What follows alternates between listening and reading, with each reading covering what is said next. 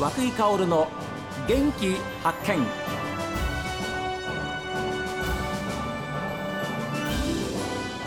おはようございます。和久井薫です。和久井薫の元気発見。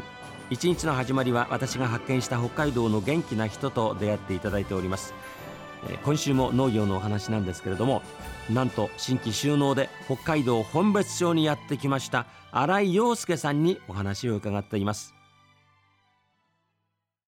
何が一番あれですか？あのこう大変ですか？仕事やってる上で。この前ここでやっとられた方が その豆の収穫とかはもう他の方に委託してたんですよね。はあはあ。なのででビートも作っとられなかったので、ええ結構初めてやる自分が一人になった時に初めてやる作業っていうのは結構あったのであそういうのはすごくあの不安というか、はい。1年目はす特にすごく心配だったんですけど、ええ。まあいろんな方に助けてもらって、はいまあなんとかあこういう感じでやるんだなっていうのが分かって、まあ、去年はまあちょっと収穫とかに関してはまあ少し楽 楽というかあの気持ちは少し楽ですね。慣れてきたんですねやっぱりね。今どのくらいですか？あの規模から言ったら何ヘクタールぐらいですか？今は22ヘクタールなんですけど。20にいったら相当ですね。そうですね。でもまあ多分町の平均からすると少し少ない方だとは思うんですけど。あそうなんですか。はでそこにですから豆ビートそれからい小麦。小麦。で今年から少しバレーショーはあはあそれ全部見て回らなくちゃいけないわけですよね。そうですご自ね分で。はい。だけどあの非常に幸いなことにうち家の周りにしか畑がないので。ああなるほど。あの見て回るそうそう飛び地がないので。うーん。なるほどなるほど。そうですか。奥様ももちろんお仕事お手伝いはされるんですねそうですね忙しい時期は。慣れましたか、い。やまだまだ。まだ奥様だってはい。初めてでしょ、こういうお仕事は。そうですね。ということは周りの本別の皆さん方に本当にこう支えられて今あるということでしょうか？そうですね。本当にそうだと思いますね。この近所の方っていうか地域の方もそあの非常に気にかけてくれて、はい。あのやっぱりいろいろアドバイスをくれたり実際手伝ってくれたりっていうのはすごくあるので実際それがないと多分無理ですね、ちょっと。でもそれもやっぱり昔からここにいらっしゃる方々は新井さんが本気で農家をややるぞっていう思いがあるからだと思いますよ。そうやって親切にサポートしてくれるのは。そうですね。ありがたいですね、本当に。半端じゃないなっていうねそういう思いを抱かせるような、えー新井さんの,、まあ、あのひ日々の行動からきっと皆さんそういうふうに思ってるんだと思います。外科医の経験が生かされてるっていうようなことはありますか？まあこれ外科医の経験なのかもともとのまあ性格なのかではあるとは思うんですけど、外科医で当然仕事のメインは手術なんですけどやっぱり手術って、まあ、当然まあ本当に変なことしたら元気だったその人が障害が残ったり、命がなくなったりするっていうことはあるのでやっぱりええ。非常に準備をするんですね。それに対しては。はい。毎回あの同じような手術というか、同じ手術だったとしてもやっぱり準備をしてはい。手術に臨むんですよね、はい。そういうことに関してはそういう仕事をする実際に仕事をし体を動かす前にできる限りの準備をしとくっていうことに関しては、うん、まあ経験が生きてるのか まあそういうもんだと刷り込まれたから そうなのか、うん、いやそれはやっぱりそういう記録する習慣なんてのはやっぱり今おっしゃった外科医さんとしての準備と、まあ、内容は違いますけれども心構えは同じですもんね。うんかもしれないですね。え手術に関してやっぱり当たり前なんですけど失敗してもいいやって思って手術に臨むことなんて絶対ありえないですよね。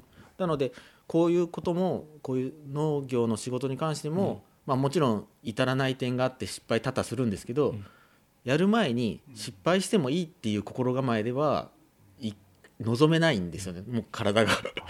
なので、うんやっぱりやっぱりぜ失敗し何が原因で失敗するんだろうかって前もって考えて、まあ、それをちょっと潰していくというか準備していく。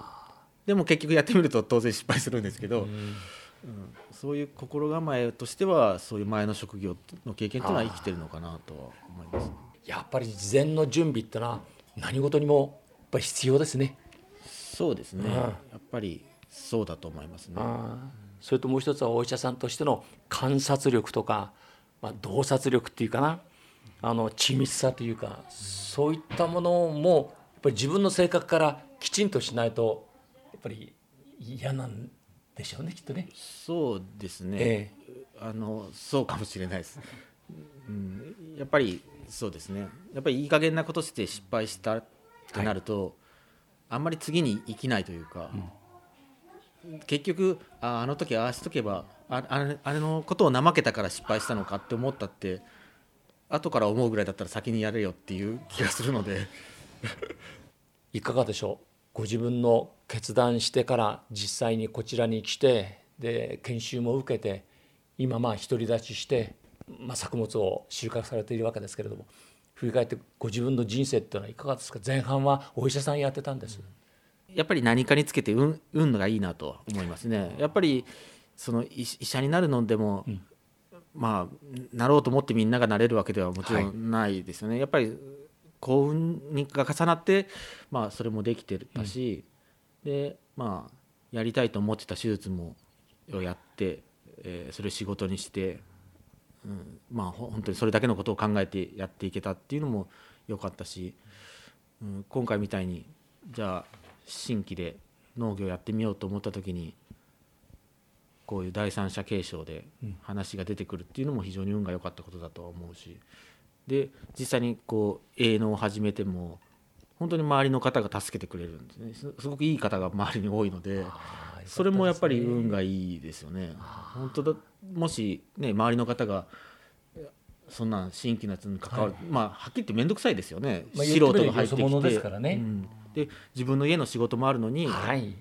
何も分かってないようなええ。素人の相手するって多分めんはっきり言えば面倒くさいと思うんですよね。はいはい。でもそれでもあのやっぱり関わってくれるし、様子見に来てくれるしっていうのはやっぱりすごくいい人に周りに恵まれてるんだなと思いますね。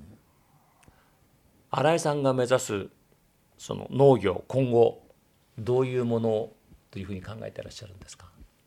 そうですね。今後の目標っていうとまあ当面の目標としてはやっぱり周りの方の助けが極力なくてもちゃんと自分でやっていけるというあのまあ一人前になるというかですね、まあ、そこがまずは目標ですけど、まあ、その先はやっぱり子供もいるので例えば子供が後継いでもいいかなって思ってもらえるような。あそうですね、それはやっぱり経済面もそうだし、ええ。その仕事の内容というかあの、うん、そうですね。どちらこういう仕事やってみたいなって子供が思ってくれるような。ええ風にできたらいいなとは思います。私あの白衣を着た新井陽介先生は存じ上げないんですけれども今こうやってお話を、まあ、今週ずっと伺ってまいりましたねなんかあの農家さんになりきってるなっていうそんな印象を受けましたけれどもこういう言い方はダメですか？